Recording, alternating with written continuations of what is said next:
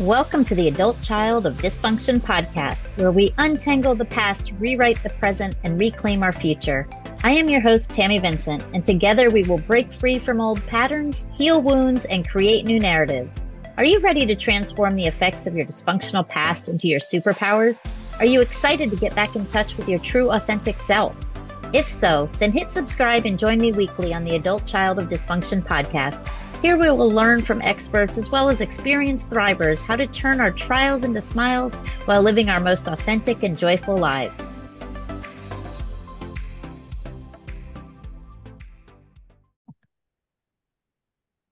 Well, hello everybody and welcome again to another episode of Adult Child of Dysfunction. Today we have with us Marisa Grace, and she is a childhood trauma survivor who overcame depression and layers of trauma from sexual abuse. She survived a narcissistic dad who is verbally and physically abusive, and now she's a clinical therapist helping individuals overcome childhood trauma, and a podcast host of the podcast about sharing stories of struggle and triumph as a way to help others.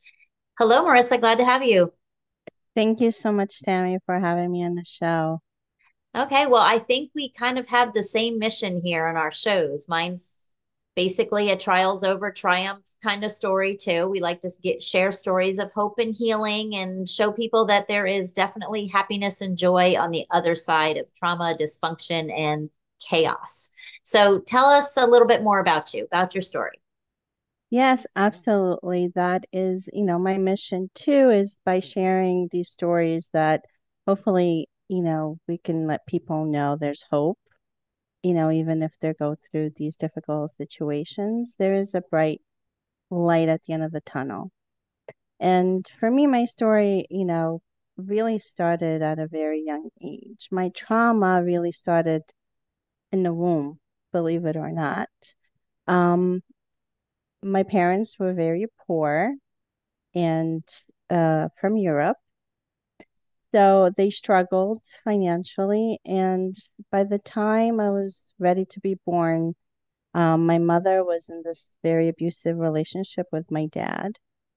The day I was supposed to come out, she went to work in the field, hoping that by the end of the day, my dad would come home and take her to the hospital. So she really held on strongly, waiting for his support, and which he rejected when he came home, rejected to take her to the hospital. And a neighbor ended up calling an ambulance and taking her. And as soon as she got there, I was born. And then later on, my dad arrived. So I already came into the world feeling with a belief that I wasn't worthy to be here and feeling rejected. I don't have much memory in the early years up until about the age of 5. So my parents, because they were always working, trying to just bring food, which was very limited. We barely had food. I was raised in an environment that we didn't have a fridge. We didn't have a stove. We cooked on a fireplace. Food was very scarce. And if there was any food, usually my brother would eat it up. And as boys do. Yes, as they always do. And, they would go off to work early in the morning. I didn't see them until late at night. So I was left alone, wondering. Later found out that, your brother was supposed to be looking after you. Well, he was only a few years older than me. How can another child look after me? Because of that, because I was left alone, I was just kind of prey, just sitting duck out there. And, predators were around. Mm-hmm. And that's when sexual abuse happened. I don't have a great memory of that first incident, but I know it happened because I was so young. And by the age of 5, my parents came to the United States and I went to live with my grandparents. Now, that was a very much healthier environment to live in. But again, I was left alone many times because, they trusted me. They could have left me in one place and hours later, I would still be in that same place playing. I wouldn't wander off. So they trusted that. And once again, I was just a sitting duck, prey to these, you know, abusers that were out there that nobody was aware of. So where did these abusers find you? Was it teachers, school, clergy? Like, who, you know, they were neighbors. Wow. Okay. And nobody was around. Remember, I was already born into a situation where there was physical, mental abuse going on in the home. So I was already traumatized. Yeah. So I didn't have that in me to go ask for help or scream. Even if I screamed or asked for help or said anything, nobody would hear me. I was in the middle of fields, of an environment that barely any people was around. Mm. So I was already, you know, being told you can't say anything. Well, that was already familiar to me because I came from an environment early on where, you know, I was shut down with the mental abuse and physical abuse that was going on. Right. And then by the time I was a teenager, it was time for me to come and join my parents in the United States.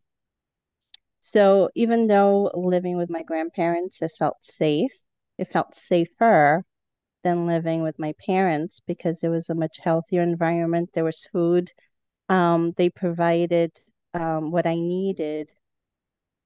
Coming to the United States was, you know, a very difficult thing because now I had to deal with culture shock.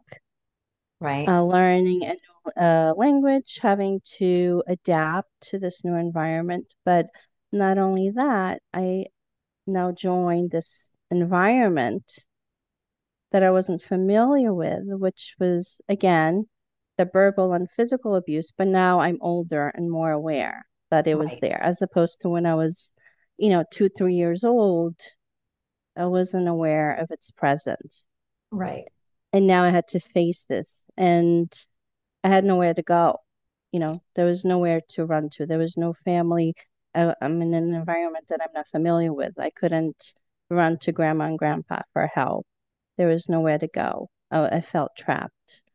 I couldn't leave the country. I couldn't go back. I was denied that option.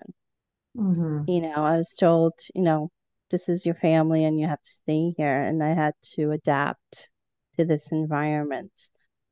And, you know, it was scary because even our neighbors, they knew how my dad was, how abusive he was, physically, mentally, with all the yelling and screaming.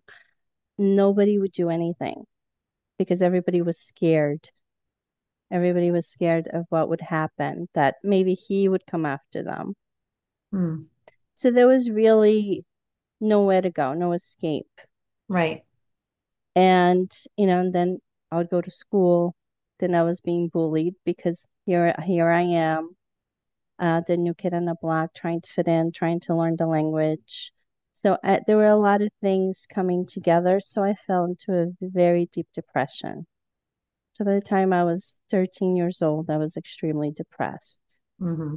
With no way out. So I didn't have the support. I didn't have the help. I had no one to go to.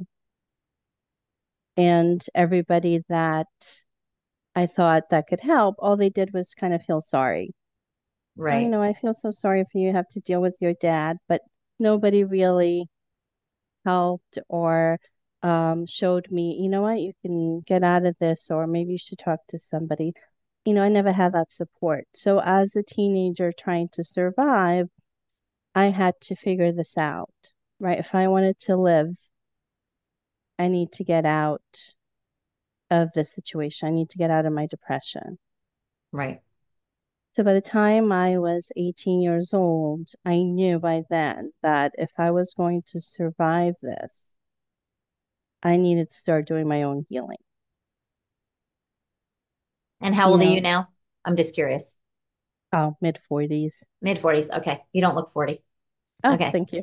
So I just kind of, I just, Yeah. Well, and I'm just asking because, you know, I'm in my 50s and it was the same kind of thing. It was don't tell, don't talk, you know, the people, the abusers were, you know, say a word and I will kill you. And you're not going to say a word. You don't have anybody. And same thing kind of happened. My dad sent me to go live with my mother, who was 10 times worse than my father, you know, and it's like, what would possess him to think that was a good idea? But I mean, and I love my dad dearly, but he was fighting his own demons. He was an alcoholic as well. He was not an abusive alcoholic, but he was fighting his own stuff. So, and I can look at that now, but yeah, when you're 16, 15, and you're having these things done to you, there doesn't seem like a way out at all.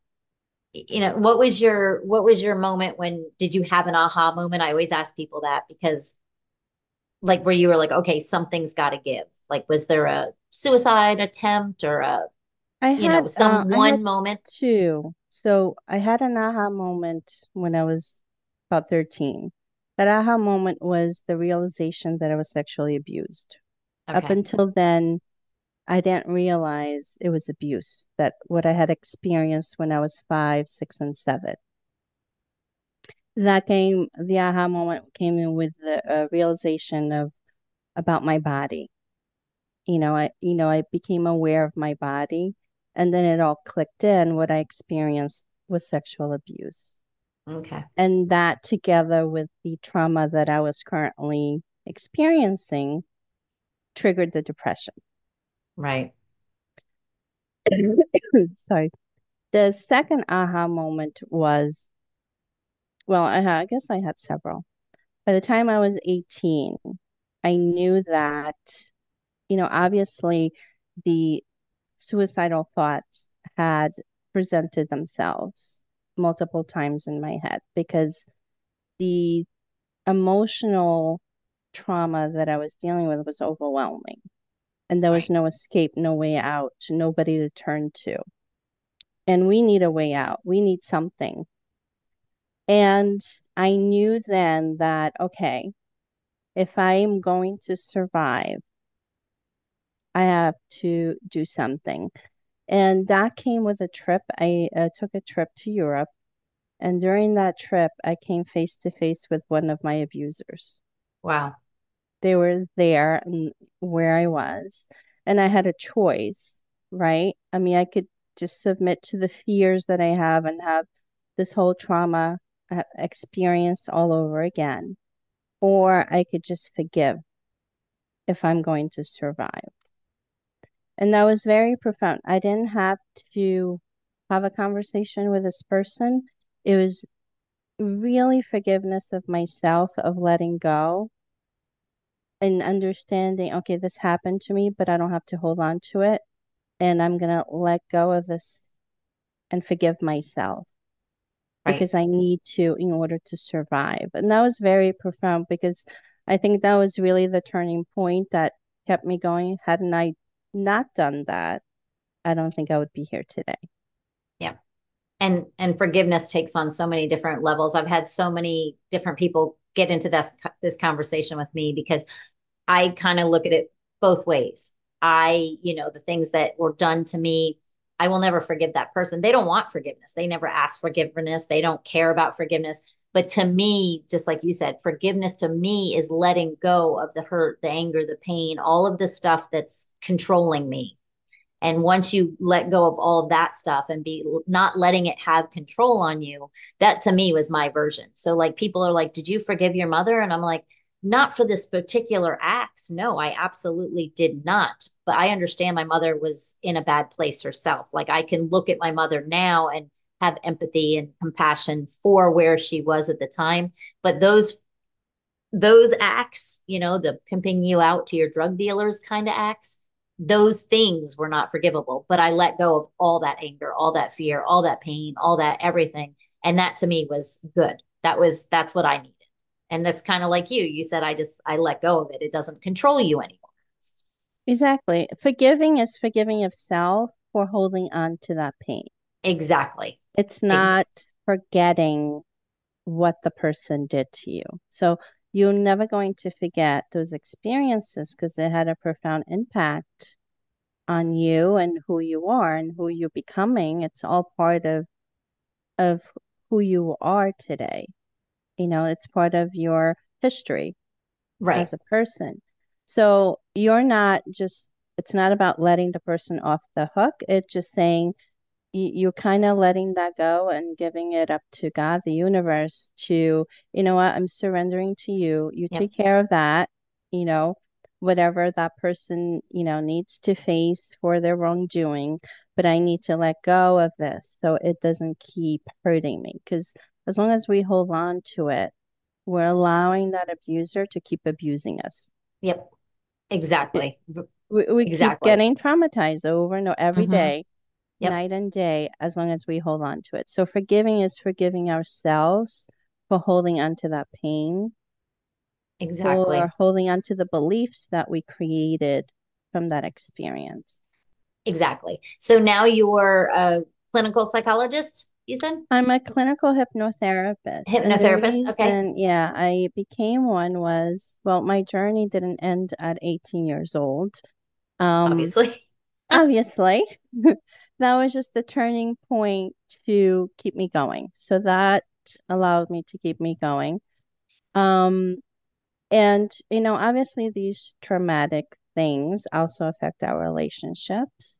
So, you know, I did end up getting married, which was my goal. I always wanted a family, and I ended up becoming a mom by the age of almost 30 for the first time. Okay.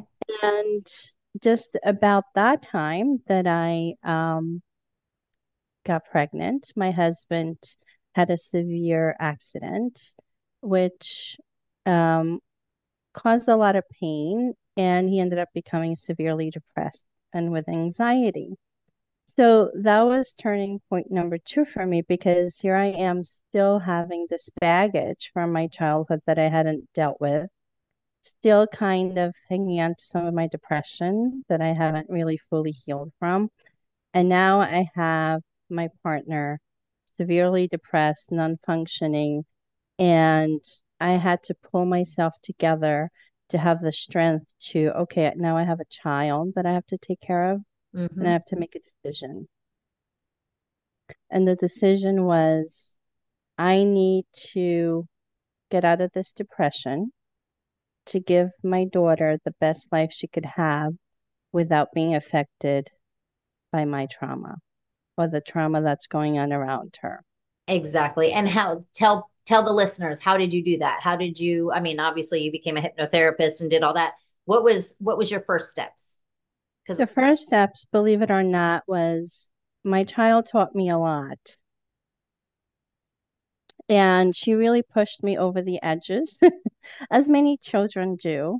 And she also had a lot of health issues from the time she was born. So I was looking for answers. In the midst of that research, I came across Dolores Cannon and her work and other hypnotherapists. And I thought, oh, how interesting, in all these stories. And that really left a profound impact in myself. So as I was researching different tools to help me get out of my, actually, I was looking for tools to help my husband, because every thing that I offered to him to get the help he needed, he refused. He's like, I'm not going to a psychiatrist. I'm not taking medication. You put me on medication, I'm going to just flush it down the toilet. So he was refusing any type of help that I tried to bring to him. So I went out on a quest to actually find help for him, but I ended up finding help for myself, because I became so intrigued with these different things. And when I started experiencing with hypnotherapy on myself, because I was so curious, it really had a profound impact in my life. It really transformed me. I was able to heal from my trauma. And that was the reason why I decided to become a clinical hypnotherapist, because I saw the impact that it had on me. It's amazing. Amazing. And just the fact that, like, you were open to it, your husband was not. So you can't hypnotize somebody that is not open to being, you know, you can't do it. So it's funny how it happens, and how you, like you said, you're on a quest to help him. And then it's just knowledge. Knowledge is power, but knowledge is potential power. Let's put it that way. So you can know these things, but you used them, you implemented them, you used them, you got trained. That's awesome. That's great. Yes, absolutely. And I was able to help my husband actually get out of the depression. He ended up being more open to it because it was more a holistic way of doing it. And the one thing, he doesn't believe in medication whatsoever. So I was able to then, once I was trained and he saw the effects that I was having, he was more open to it. And after 8 years of him being in that deep depression, he was finally able to get back to work. Wow, and function. That's a long time. That's a very long time. So that the struggle was real. It was, you know, he was in a really bad place where he just wasn't functioning at all. Right. And to have him to go back into an environment where he's functioning, he's able to work, was a big, big step. And not only that, but you now have the fear of the lack, you know, scarcity and lack and what's got, you know, all of those other problems compounding on you, and probably brought you back to childhood when you didn't have food. I mean, you got to be thinking all this stuff. Like, what happens if he doesn't go back to work? Like, how long can I, you know, you took all of that burden on you while you were trying to heal at the same time. So that couldn't have been easy too. It's not at all. And I'm still dealing with those things, the scarcity belief system, because it wasn't just mine. It goes all the way back to my parents. Remember, I was born into an environment where we had nothing. Yep. We didn't have food that wasn't available. My parents struggled.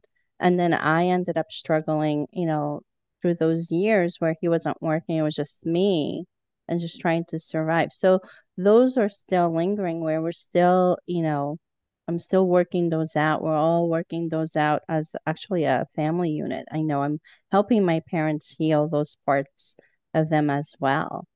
Well, that's good. And also you have a little girl or? Yeah, I have a 2-year-old as well. A 2-year-old. So, and it's also important that, you know, those beliefs don't get tossed down to her. Yes. Like, you have to be very, but you're aware, and awareness is 95% of what you need. It's awareness, you know? So that expression. The interesting thing is when I had my first daughter my mission was not to have my trauma impact her life. That was my goal. And I guess that wasn't enough for me to get to where I am today, because that put me on a mission. I was very determined. Even though you can't protect your children from everything that they're exposed to, you know, she still experienced some type of trauma. But one thing that I wasn't sure I was going to be successful of doing, but to my surprise, I probably was more successful than I think I was. And I just became aware of it recently. You know, I always made her feel that everything was available to her, which was something I didn't have. Right. Even, you know, when I barely had any money, to buy pizza, I always made it seem something else. I never told her, like, you cannot have this or you can't have this. Those were, or we can't afford it, or we don't have money right now. Yeah. So I always made sure I didn't speak those words. I removed it from the vocabulary around her when I communicated with her. So I would always, you know, give her the option. So if we were at the grocery store and she wanted something, wanted candy, instead of saying, no, you can't have it, I would tell her, you know what, you could have something from that bin. Maybe it was the 50 cents bin or the dollar bin. I said, you know, you can have something from that bin, so pick something from there. So I always gave her a choice to make her feel like she was in control and that she could still have something. And that's, again, that's just awareness, and that, you knowing, I'm not going to do this. Like you said, regardless, I mean, no, there are no perfect parents. I know that I was on the very beginning of my journey when my first son was born. And I know he took the brunt of a lot of that. And now that he's an adult, like, we talk through that stuff, and he knows, and I know, and, you know, I didn't know boundaries at that time. I never said no to them. My kind of like you, my thinking as a young mom was, I'm going to be the exact opposite than my parents were. Well, that's not always the answer either. Right. You know what I mean? So it's maybe, you know, there's two polar opposites to that situation, but it's okay, because we do what we're aware of. And the more I learned, the more I became aware, and the more I changed my habits quickly, knowing that that's why there is generational trauma. And yeah, do I feel bad about some of the stuff? I did, but now I've learned to give myself grace, because none of, kind of like you, none of that was your fault. None of it's your fault that it passes on. And you just have to give yourself grace and learn to cope with what's coming on and heal that and help your kids come back from that, and they do. My kids know exactly. But I was very aware a lot of years to, oh, don't say that. Oh, don't say that. And don't do that. And I got remarried when my kids were pretty young. My oldest two were pretty young, and their stepdad stepped in. He's like, you got to give these kids some boundaries. I'm like, I know, I'm just learning about that. I was like, cut me some slack, man. But it comes in time. But the good news is that there is, for people out there that are listening, don't ever beat yourself up about doing or saying the wrong thing. If you did not maliciously, intentionally hurt your child or hurt their little psyche, it is not your fault. No, we're all going through a process, mm-hmm. and we're all evolving. And even if you did something that you're not supposed to, maybe that's part of their learning process. Yeah. So you have to think of it that way. A good example is, I know my oldest daughter always wanted a sibling. So for many years, I was unable to get pregnant with a second child. I had miscarriages in between. So we came to a point that, maybe that wasn't going to happen. And she, convinced herself she was going to be the only child for many years. And then all of a sudden, when she was 12, I made the announcement, you're going to be a big sister. And that had a tremendous impact on her. It really affected her emotionally, psychologically. I had no idea. I was under the impression, because when she was little, she always asked for a sibling.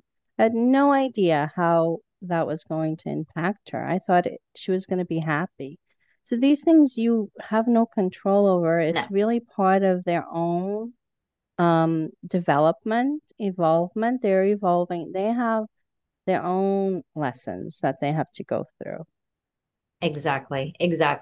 And I love the comment of no control. I was actually just reading my Al-Anon One Day at a Time book this morning. And it was ironic, because it was like, oh, I needed that. And literally it was all about control. It was all about being in control of what you can and healing yourself, like in your husband's situation, even, yes, you wanted to help him and you wanted to, but until he was ready, it wasn't going to happen. So you had to take care of yourself. And in that, the gift was him seeing you getting better, and him, and that was probably 100% is what he was looking at you. And like, now all of a sudden he wanted to have what you had, but had you just focus 100% on, you got to do this, you got to do that, you got to, and trying to control his thinking, you might not have ever gone out and found those things for yourself. That's right. And, I could have taken it into a negative thinking where, oh my God, this man really is destroying our lives. Mm-hmm. He put us through a lot of suffering as a family unit. But now I look at it as, oh my God, if I hadn't had that, I would have never reached the point that I'm in. No. Even though it affected us maybe in a negative way many times, but I needed that to push me to a point where I went out and I found the answers that I needed, and I found the help that I needed. Exactly. And you sound like you were very resilient from the beginning. I was I never looked for the outside. I was always convinced, even before, there wasn't self-help books and all these books like there are now about self-compassion. There was no YouTube back then. No, there was no YouTube. I used to go to the library and sit on the floor with all my books about suicide and alcoholism and drug addiction, and just sit on the floor and cry in the corner of the library, but to teach myself, to try to learn.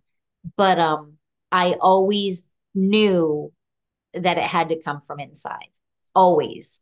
That's interesting. I had that too. I remember, as a teenager, just crying myself in bed. I'm like, I need help. I'm just praying because right. my mother was very religious.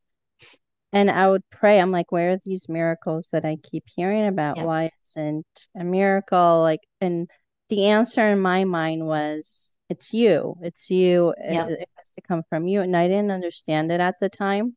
I understand it now, what that meant. At the time, I didn't understand what it's you meant. I'm like, how can it be me if I'm the one that's trapped in this situation? How can it be me, you know, getting myself out of this? Yeah, it makes sense. But I mean, and that's, you know, that's why you're doing what you're doing right now, because you're wanting to share with the other people with that. Because I can remember being in this little crawl space one time, hiding from my mother because I knew it was just going to be really bad. And I remember thinking, like, who is going to save me? Why isn't somebody saving me? I was probably 9, and I'm like, where is this person coming to save me? And I remember hearing this voice, and now you can call it what you want it. You know, I mean, now I'm probably like, yeah, it was God talking to me. But, you know, you had, even back then, I had those conversations in my head. And I remember just hearing saying, nobody's saving you. You have to save yourself. You have to save yourself. And I was like, I'm 9. Like, I'm stuck in a crawl space, 16 inches tall. I can't breathe. I'm hiding. Like, how am I going to, you know, but I always knew, like, deep in, you know, deep down. And it worked. You know, I went to therapy. I did all the things. I did all the modalities, and they all helped. But at the end of the day, it was really going back. It was doing the hard work to get to realize that I was still that person that I was born. But like, yeah. You know, that was, you have to face the shadows in the closet. You really have to face them on to be able to release them. So you're no longer holding on to them. And that can be pretty scary for a lot of people. They may not be ready to face that front on, but you know, it's only a quick minute.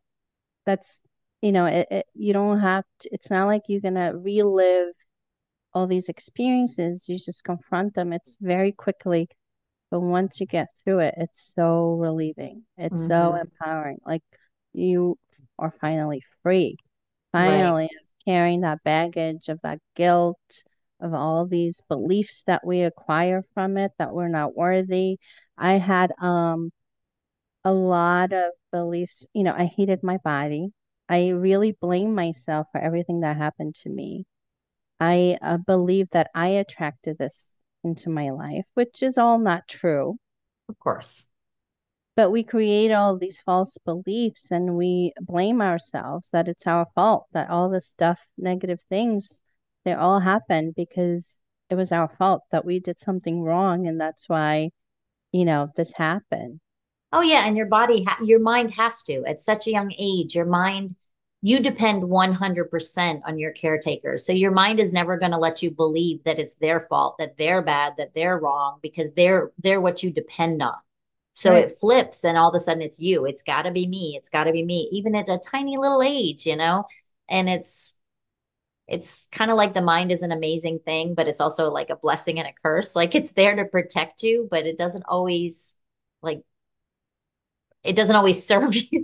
No, guess, you know, but it protects you. That's for sure. It sure does. And then it creates these things to protect us. But, you know, I think with a lot of us, and I'm sure with you too, is we already came into an environment where, you know, our moms, and this is very important because I find it over and over again that a lot of the trauma starts in the womb, because we don't understand how the mother impacts that fetus.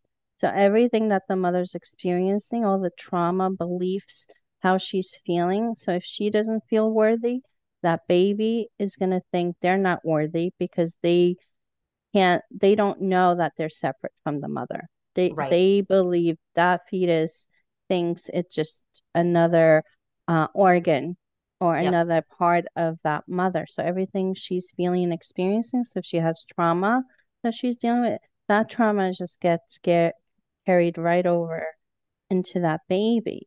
Yep. So we already come into the world with all this trauma that we didn't ask for, that we didn't invite in, that we didn't even experience. It wasn't ours. Yep. And it's funny because it works both ways too. Like I had a friend and her husband loved loud rock music. And he would come home and just blast, when she was pregnant with him or with her, blast the music like so loud, but it was a happy time and they would dance and they would sing and everything else. And when as a baby, the only way they could calm that baby down was to blast the music, it.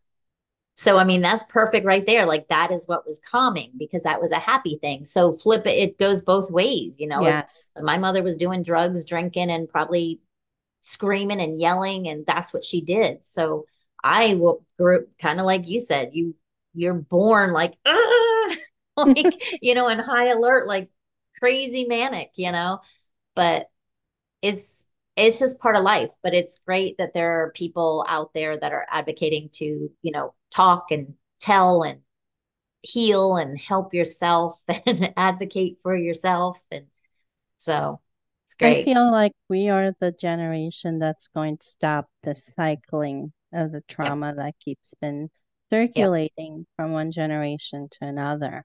Yep. And I do believe that, you know, this awareness, you know, we have great platforms now that there's so much information out there that we can share with everybody to bring this awareness that we do have the power to heal, but also to stop this from being carried forward into the next generations. And I say it all the time, and, you know, I hear it almost every day in what we do, but, you know, the old saying, with awareness comes great responsibility. And I think this generation is taking that to the max, and I love it. I absolutely love it. So absolutely. But, you know, it's a great thing what you're doing and sharing your story, just like as I am, and just being aware that this does not define who we are. Right. And doesn't have to define our life. Exactly. Yep. A bad childhood is only a life sentence if you let it be. You know, and it's your choice, really. A lot of people stay stuck in victim mentality because it's comfortable or because they like it or whatever it is, but you don't have to. If you want to get out, you most certainly can. Absolutely. So if people wanted to, this has been a great conversation. I could talk all day, but if people wanted to reach out to you, hear what you have, what's the best place for them to get you? The best place is just go right into my website, and that's martppractice.com. They'll find all the information there. They can reach out to me, email me from there, or book an appointment. It has all the links to my social media pages, but that's probably the best place to go to first. Okay. They can also have access to my podcast right from my website, and there's lots of information and videos there. And I'll put a link to the podcast as well in the show notes. Great. Thank you so much. So that everything will be. Everything will be in there. And then I really appreciate you coming. But before you leave, what would be your words of advice or words of wisdom that you could give our listeners? That you have the power within you to transform your life. Even if your mind tells you you don't, it's all about, you know, becoming familiar with what you desire. So, and you have that power within you. It's about going out there and finding the right people that can help you. So do your research, try different things. It doesn't matter. Try everything, because everything will help you get to where you need to be. Perfect. Perfect. Perfect. Thank you so much, Marisa, for coming. I appreciate you. Thank you, Tammy. I appreciate you. And thank you for, you know, sharing these stories. It's a great thing that you're doing. Well, you as well. Definitely. And for all of the listeners out there, you can tune in for another episode and hear more stories of hope and healing, and know that you are definitely worth every single second that you spend working on yourself. Have a blessed day. Thanks so much for joining me today on the Adult Child of Dysfunction podcast. If this episode resonated with you, or you think someone else could benefit from what you heard, why not share it with someone you care about? Let's heal from our past and take back control of our lives together. If you're interested in learning more, head on over to www.tammyvincent.com for a free chapter of my book, Surviving Alcoholic Parents. While you're there, be sure to catch my invigorating seminar, Awakening Your Authentic Self. Together, we will rewrite our stories and turn trials into triumphant smiles. Until next time, keep embracing your strength, keep being you, and know that you are more than enough. You are way more than enough right here, right now.